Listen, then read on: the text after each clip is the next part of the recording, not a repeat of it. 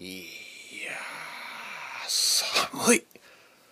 寒い。こ春はどこへ行ったんでしょうね。いや寒いな、特にこの部屋暖房入れたらいいんだけど、ちょっとね寒い寒いっていう、そんな日本の春。どうも霧の都です。 エフワン 大学で教えております。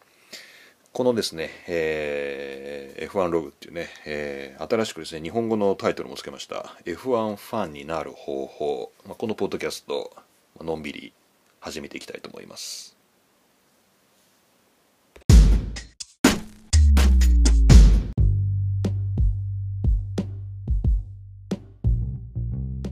はい、霧の都です。あのびっくりしたんですよね。あのケミカルブラザーズの、まあ、ケミカルブラザーズってね誰だって言われると困っちゃうんですけど、まあ、まあ結構昔からきゅうじゅうねんだいのきゅうじゅうにねんぐらいから活躍してる、まあなんつうんですかね、まあ、エレクトリックミュージックのこうダンスミュージックのユニットなんですけど、イギリスのねケミカルブラザーズのニューアルバムが出たんですよ。最近ごねんにいちまいぐらいアルバムが出るんですけど、でこの前もうほんと昨日一昨日ぐらいにリリースされたのが「No Geography」っていうアルバムがにせんじゅうきゅうねんにリリースされたんですよ。それであケミカルブラザーズの新譜出てるなと思って、あの Apple Music で予約してあったんで配信されてきたんで聞いてたんだけど、なんかすごい聞き覚えのある曲あるなと思ってえーWe've Got to Try っていう曲なんですけど、これなんかすごい聞いたことあるぞと思って、どこで聞いたことあるんだろうなと思ったら、これあの エフワン の今中継で使われてる曲ですね。あのなんだどこで使われてるのかな、なんかすっごい聞き覚えあって、なんかこうちょっとカットインするなんかドライバーとか、なんかあとシーンのプレイバックとかかな、なんかそういう時に流れる曲で、まあ、多分ですね皆さん今 エフワン の中継をご覧になってる方だったらもう聞いたらすぐ分かると思います、えー、ケミカルブラザーズの、えー、We've Got to Try っていうね曲です、えーまあ、YouTube でねあのケミカルブラザーズ エフワン っていうキーワードであの検索してもらえれば多分あのこの曲トップに出てくると思います。でですねこのねこの YouTube で見られるこのWe've Got to Try のこの エムブイ、えー、ミュージックビデオがですね、ビデオクリップがねすんごいいいんですよ。まあ、ケミカルブラザーズって昔からすごいビデオクリップに凝るっていうね、なんかこだわるっていうところがあって、まあ、ここのとこだけじゃなくてもうにせんねんだいからずっとね面白いビデオクリップたくさん出してるんですけど、で今回も面白いのかなって思ってみたらね、あ面白かったんで今回 エフワン が出てくるんですよね。あ、これ見たくなってきたでしょ。であの エフワン 出てくるんですよ。でねドラマになってる、まあ、これもここのとこの、まあ、ケミカルブラザーズの特徴なんですけど、ビデオクリップがもうドラマ仕立てになってて、今回のも We've Got to Try も、あのー、ドラマ仕立てになってます。これがねあのー、話したくてしょうがないんだけど、でもまあネタがねなんかこうオチがあるっちゃあるんで、こうネタバレにならない程度に、かつあの皆さんがねこうあケミカルブラザーズの聞いてみたいなって見てみたいなって思えるような話をしようかなと思うんだよね。でまずねあのー、このビデオクリップはね主役が犬なんだよね犬なんだよね。犬で エフワン が出てくるってどういうことかなっていう、これ犬がね エフワン を操縦して走らせてるんだよね。犬がドライバーで、これまあどういう話かっていうと、あのーまあ、話はこの犬のなんていうのかな、まあ、飼い主っていうか、まあ、この犬をこう見初めた女性っていうのがねまずドラマでは最初に出てくるんですけど、でその女の人がこう犬を見つけてね、あのー、この歌のさこのあるじゃんI, I, I know, I, I, えどういうことだっけ、えー、いやいや I know we can make it girl みたいな、あの私は知ってる、あ君はやればできるんだみたいな Yes, I know we can make it girl みたいな、こうなんかそこあるじゃん。であのやればできるんだみたいな、お前はやればできるみたいな、それをこう犬に向かってその女の人が、まあ、歌ってる言ってるっていうでお前やればできるんだっつって犬に何をさせるかっつったら、こうテレビの エフワン の中継をこうもうどんどんこうにじゅうよじかんずっとその犬に見させて、犬に エフワン を学習させるのねででそのなんか義手っていうんですかね、こうあの機械で作られたこう手を犬に装着させて、犬にあのドライブシミュレーターでこう運転をこうさせるわけですよ。そうするとこうだんだん犬はこうステアリング操作ができるようになってきて、こう車を走らせることができるようになる。で次はトラックにね、実際のこうサーキットに、えー、行って犬を エフワン マシンに乗せて、これちゃんと今のねあの現代の今の エフワン です、えー、ヘイローがついてるやつですね。で エフワン マシンに犬乗っけて走らせたら、こうちゃんとサーキット一周して走って、まあ、結構それなりに速いということ で, でそこでこう試験官がいてですね、試験にパスっていうところにチェックを入れるんですよ。でなんかこれここまで見るとね、なんか犬が エフワン マシンを走らせてるっていうことで、まあ、なんだ今犬でもできる仕事なのかなみたいな、なんかそういう皮肉なのかなというふうに思わせつつですね、こうドラマはさらに展開していくんですよ。で次のシーンではこうロケットの打ち上げシーンになってて、犬がこう宇宙に、話がよくわからないと思うんで見てほしいんですけど、犬が宇宙に今度はこう打ち上げられて、こうなんかこう小惑星帯をですね、こうロケットでですね、犬がこうそれ操縦してるんだけど、それでこう宇宙を飛んでいくわけ、超高速でね。でもこう小惑星帯をこう切り抜けなきゃいけないんだけど、その犬がその エフワン の時のね、このドライビングの訓練があるから、こうものすごいこうステアリングさばきでこう宇宙のねこの小惑星帯を抜けていくわけですよ。で彼は彼じゃないんだろうな多分な。えーそのまあ、彼女はその犬はとある惑星にたどり着くんですけど、そこでどうなったかっていうのはこうぜひこの We've Got to Try のこのビデオクリップを見てですね、確認してほしいなって思うんだよね。であのー、面白かったのがね、この YouTube のこのクリップのコメントを見てたら、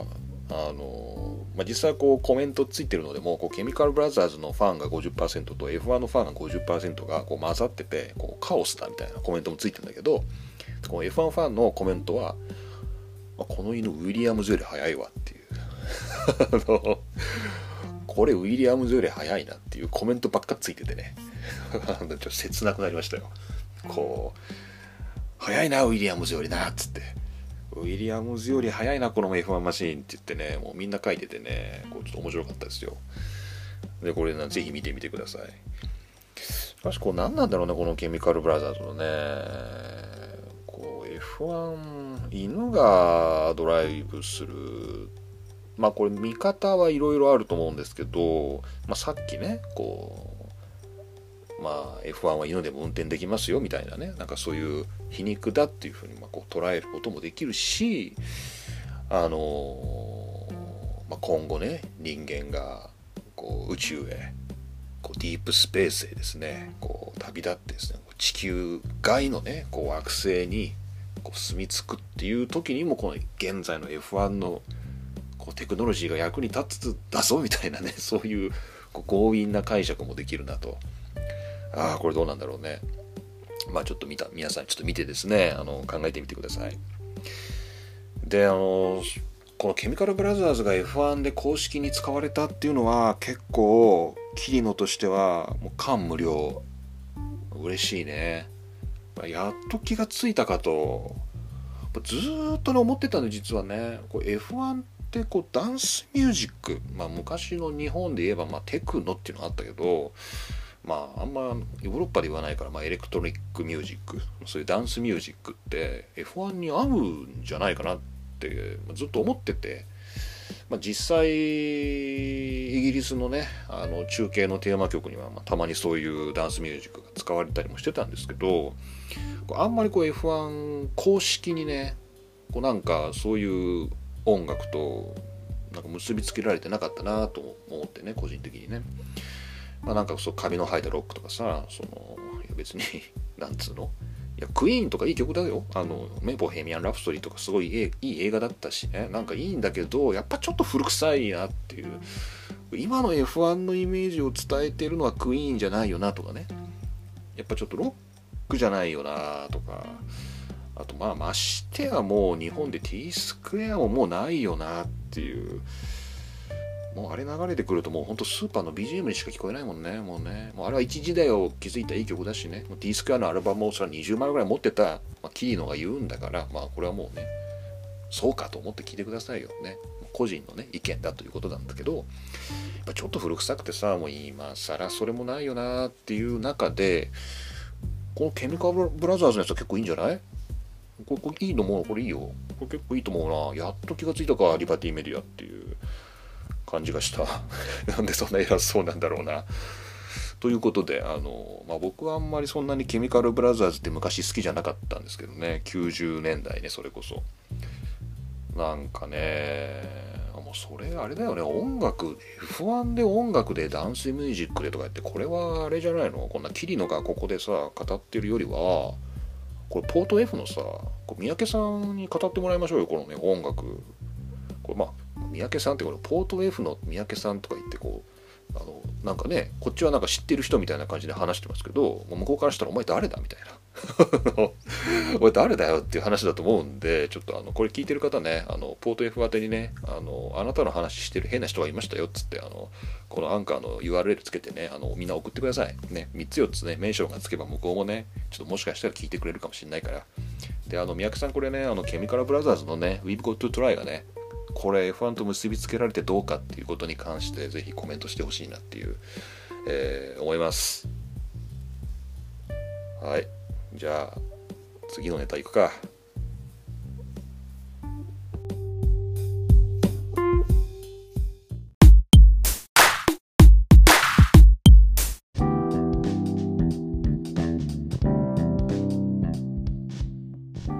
はい、引き続き霧の都がお送りしております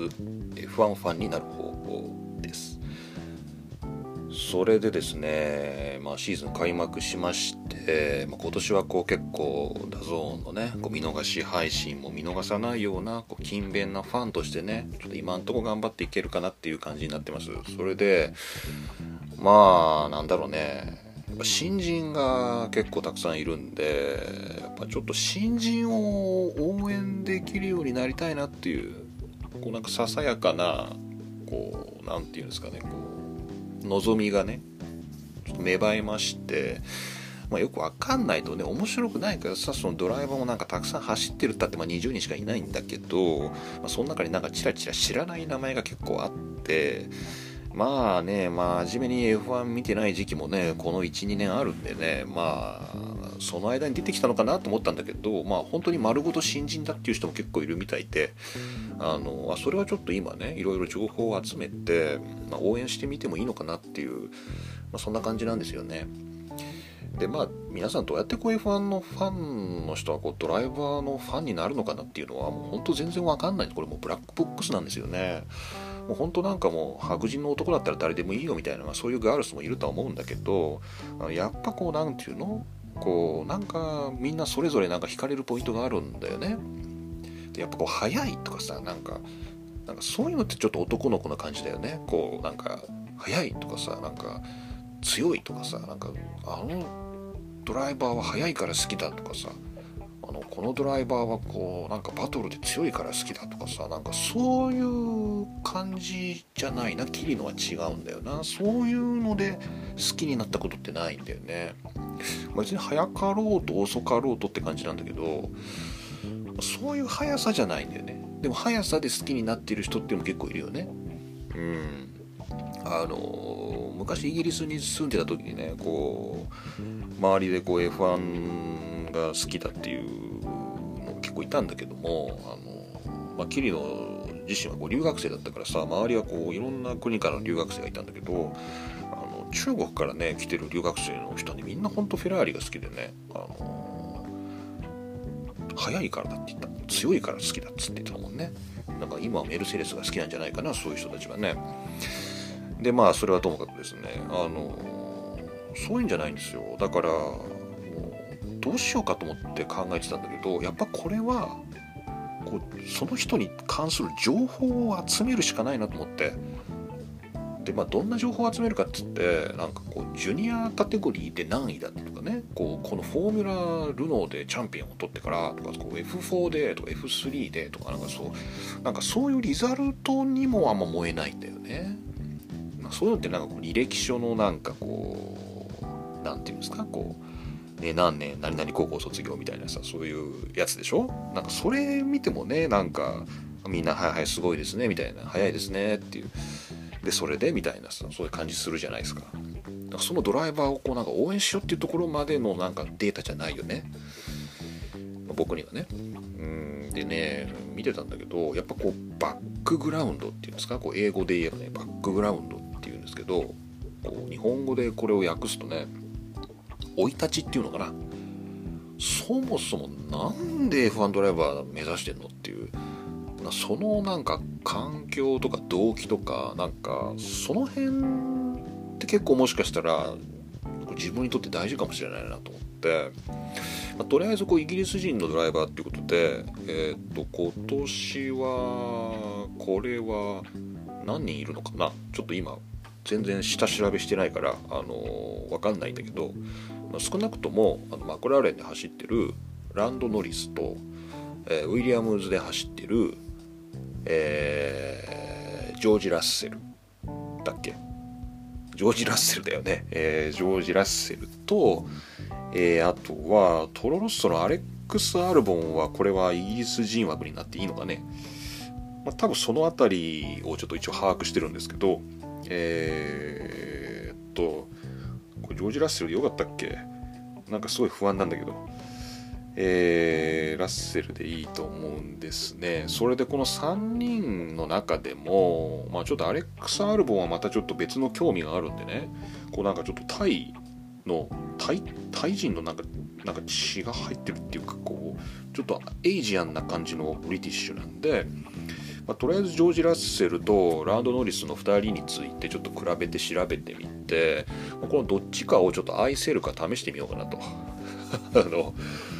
ちょっと試してみようかなと思って、まあちょっと忙しい日々なんですけども、まあ結構ね時間を費やしてねって言ってもまあさんじゅっぷんかいちじかんぐらいですけど、ちょっと時間を費やしていろいろ調べてみたらね、結構面白かった。でね、こうランド・ノリスっていうね人なんだけど、この人はねあのイギリスでもねこうブリストルっていうこう港町の出身らしいんだよね。でこうブリストルってどの辺りかっていうと、まあ、ロンドンからまあまあ真西っていうのかな、こう真西に行って、まあ、海と突き当たったあたりにある港町でまあ近くにはバースとかね、あのー、そういう有名な町があります。ローマのお風呂がある町ね。でそのランド・ノリスはなんかすげえお金持ちの家らしくて、あのー、お父さんがねすごい事業家っていうのかな、こうビジネスマンで、こうすごいんだよ。こうブリストルのさあの新聞っていうのを街のメディア見てたら、ブリストル出身のだと思うんだけど、ブリストル出身の大金持ちリストみたいな、なんかそういうのがあって、見てたらいちいがねダイソンなんですよ。あの掃除機のねジェームス・ダイソン、サー・ジェームス・ダイソンが今ないちいがダイソンなんだって。今ブリストル出身でこう財を成した有名人ってね、あのー、ダイソンらしいんだよ。知らなかったんだけど、で下の方にちょちょちょちょちょっと行くとね、あのハリー・ポッターを描いた ジェイケー ローリングもいるんだよ。これ今全部記憶で喋ってるさ、手元に何の資料もないからさ、あの結構適当なところもあるんだけど、まあこれ全部合ってる話です。でその下にちょちょちょって行くと、今度ランド・ノリスのお父さんのちょっと名前忘れてたんだけど、アダム・ノリスだったかな、まあ、なんかノリスさんもいるわけで、あの、まあ、ダイソンはさその掃除機作ったしさ、あのジェイケー ローリングは小説を書いたしさ、まあ、そういうことでもう 何, 何千、まあ、何千万ポンド何千ポンドちょっと分かんないんだけど、そのすごい収入があるんだとか財産があるんだっていうのが分かるんだけど、ノリスさんね、ノリスファミリーね、ノリスお父さんはこう何で稼いでたかっていうと、えっ、ー、とねなんだっけな、ペンション、こっち日本語でペンションっていうとあの貸別荘になっちゃうんだけど、あのイギリスでペンションって言えばこれはもう年金、その年金の運用と、その要するにあれだよ、あの日本でいうとこの厚生年金っていうの、こう企業がの提供している厚生年金をこう企業に売る、ね、その年金をマネージメントするっていうとか、あとはあの個人に対して、えー、日本語でいうところの確定拠出型年金みたい な, なんかそういうものを仕組みとして売るっていう、なんかそういうビジネスでこうのし上がったみたいで、だからまあなんていうの、ファイナンス畑なのかな。で、あの、まあ、ブリストルからその後、えー、と引っ越したみたいですね。ちょっと南の、えー、とちょっと町の名前がねパッとね今グラストンベリーかグラストンベリーグラストンベリーグラストンベリーに引っ越してっていうね。でそこであのランドノリスも、えー、教育を受けたみたいです。で結構すごいね、やっぱお金持ちだからさ、すごい高級なあの学校に通ってたみたいで、あのボーディングスクールだからまあ小中学校なんですけど、なんかすごいうるさいな、外でなんか演説が来てますが、あのーね、年のねテュイション、あのー、なんつうの学費がねよんせんポンド、違うか、いち、じゅう、ひゃく、せん、まん、じゅう、ひゃく、よんひゃくまんだよ、よんひゃくまんえん、ごひゃくまんえんだもんね。だから日本円にして年間の学費がごひゃくまんえんぐらいの小学校中学校に通ってたっていうんだよ。すごくない？あのまあ、私立ってことだよね、日本的に言えばね。でもね中退してんだよね、もったいない。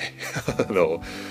あの ジーエスイー っていうそのさらにその高等教育に進む時に受ける、まあ、共通のセンター試験みたいなのがイギリスなんだけど、まあ、それを受ける前に退学したっていうことらしくて、もうそこから先はもうずっともうモーターレーシングでの息子をやっていけそうだから、もう学校教育はいいやっていうことにどうもなったみたいで、なんかそういうすごいなんていうのか豊かなこうお金持ちなバックグラウンドから、まあ、おそらく想像するだに、まあ、特に何不自由なくね、こう専門のメカニックもずっとついてさ、こうお金はもうお父さんがどんどん出せるから、もう息子の夢を育てようと思ったのか、息子にそんな夢はなかったけども、まあ、なんとなくお父さんが、まあ、ビジネスでは成功したから、もう次はスポーツで名誉だみたいな感じでちょっと息子にやらせたのか分かんない。それはね本人の強い希望なのかも分かんないんだ。それちょっとまあそこまでつかめてないんだけど、いろいろ追いかけた限りでは、まあ、何不自由なく育った子だなみたいな、あのそれがランドノリスですよ。どうちょっと応援できますか。でね、もう一人、えー、っとラッセルジョージ・ラッセルジョージ・ラッセルってなんか普通の名前すぎてさ、もうなんか言い間違えてんじゃないかなって思っちゃうんだよこれね。多分ジョージ・ラッセルっていう有名人なんか他にも何人かいると思うんだよね。このラッセルなんだけど、まあ、今ウィリアムズで走ってるんで、あの、まあ、ちょっと大変な目に遭ってますけども、このラッセルはこの全然違うんだよね。でラッセルもイングランド人なんだけど、彼はノーフォークのキングスリンっていうところで生まれてる。でこれでピンときたんだよね。キングスリンっていうと、あのマーティン・ブランドルが生まれた町なんですよ。同郷っていうんですか、同じ町でね生まれたっていう、あのこれジョージ・ラッセルだから、まあこれはねイングランドの中でもまあ中部の北の方だよね、ノーフォークだからね、まあ、ロンドンから電車でいちじかんはんぐらいで行けるのかな、まあ、それぐらいの感じです。でそこの生まれだと。で彼お兄さんがいるらしくて、そのお兄さんがまずカートをやってたんだって、お父さんとふたりでね。でもあの、まあ、それやめちゃったんだって確かね。で結構年離れてるっぽいんだけど、ここにこのジョージが、弟のジョージ・ラッセルがお父さんとふたりでずっとカートを続けてたんだって、はっさいの時からかな。でこれはもうほんと典型的なあの父と息子のこのふたりのねこのカートで、じゅうにさいぐらいまではお父さんがエンジニアをやってたんだって。そういうなんていうの、まあ、豊かかって言われたら、まあそのなんていうの、その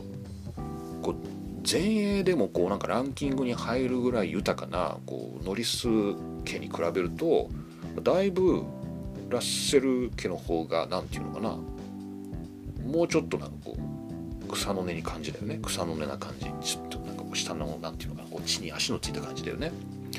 まあもちろんモータースポーツをやれてるっていうだけで、まあそれなりにあの何らかの収入や財産があると思うんだけど、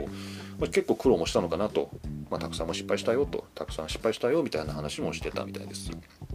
でまあその後 エフフォー、エフスリー、エフツー、エフワン っていう風に今の精度で エフワン まで上がってきたのはこのジョージ・ラッセルが始めてらしくって、まあ、結構自分で売り込んで、まあ、営業活動もしてあの、まあ、ウィリアムズでシートをゲットしたっていうことらしいです。でこのふたりとあのさっきのアルボンとこのアルボンとこのラッセルとノリスのさんにんがカートで対決してるっていうそのスカイの番組、まあ、これ YouTube に公式に出してるやつなんだけどこれが YouTube にあるんでそれ見てたんですよ。でなんでかわかんないんだけどこのさんにんがあのジョニー・ハーバードとカートで競争するっていうなんかこう日本のバラエティ番組みたいなあのそういう構成の番組でこう走ってたのね。でこれがまたさその YouTube のさコメント見てたらさ番組自体はすごいなんていうのか和気あいあいとしてって、まあ、さんにんの個性も出てて、まあ、すごい良かったんだよね。まあ、ちょっとあれだねあのノリスはちょっと天然なとこあるね。あの、まあ、そこ可愛いって思う子もいるかな。もう可愛いと思う子っていうか、まあ、可愛いと思う人もいるかもね。でもなんかまだちょっとニキビ面っていうかね、まあ、若いなーっていうこうなんかティーンエイジャーって感じだなーっていうね、まあ、今後どういう風におっさんになっていくんだろうなーっていうのが今のノリスの魅力だね。でこれに対してねやっぱジョージ・ラッセルはね頭の回転が速い感じがする。なんかこうなんかいろいろツッコミを入れたりとかなんかこう人のジョークをあしらったりとかねこうなんかそういうなんかね非常にこううまくね立ち回っているような感じがしてこれジョージ・ラッセルなんかあれだねこう結構玄人好みなドライバーになるんじゃないのこれは分かんないけどね。多分これ大成せずに終わるんじゃないかっていう感じもしなくもないんだけどなぜかって言ったらウィリアムズに乗ってるからなんだけどまあちょっと大丈夫なのかなみたいな。でねでこの YouTube の動画のコメント欄をまた見てたわけ、まあ、さ, さっきケミカルブラザーズの話したんだけどでこのコメント欄を見てたらあもうこのカートウィリアムズより速いなっつってそんなコメントばっかだったよねまたねあもうジョージ・ラッセルもカートだったらなカートだったら速いんだけどなってウィリアムズじゃダメだなみたいなもうそんなコメントばーくついててこれまた切なくなったっていうね、まあ、そんな話でした。まあ、結局のところこのイギリスから出てきた新人の誰を応援するかっていう時にはちょっと今は決めかねるんだけど、まあ、結構ふたりとも個性があったしまたちょっと今度またアルボンについては追加で調べてみようと思うんですけど、まあ、とりあえずノリスもラッセルも結構いいなっていうちょうどあの鈴鹿のあれでしょチケットがさこう今年はなんかドライバー単位で選べてこうプラスチックのあのチケットくれるらしいからこれちょっと一人選んでねその人のチケットをもらってみようかなっていうふうに思ってます。まあ、今んとこラッセルかな。でもちょっとウィリアムズのマシンあんまりデザインがかっこよくないんでね悩んでいるところです。というわけで新人についてリサーチしてみたというお話でした。面白いので皆さんもやってみてください。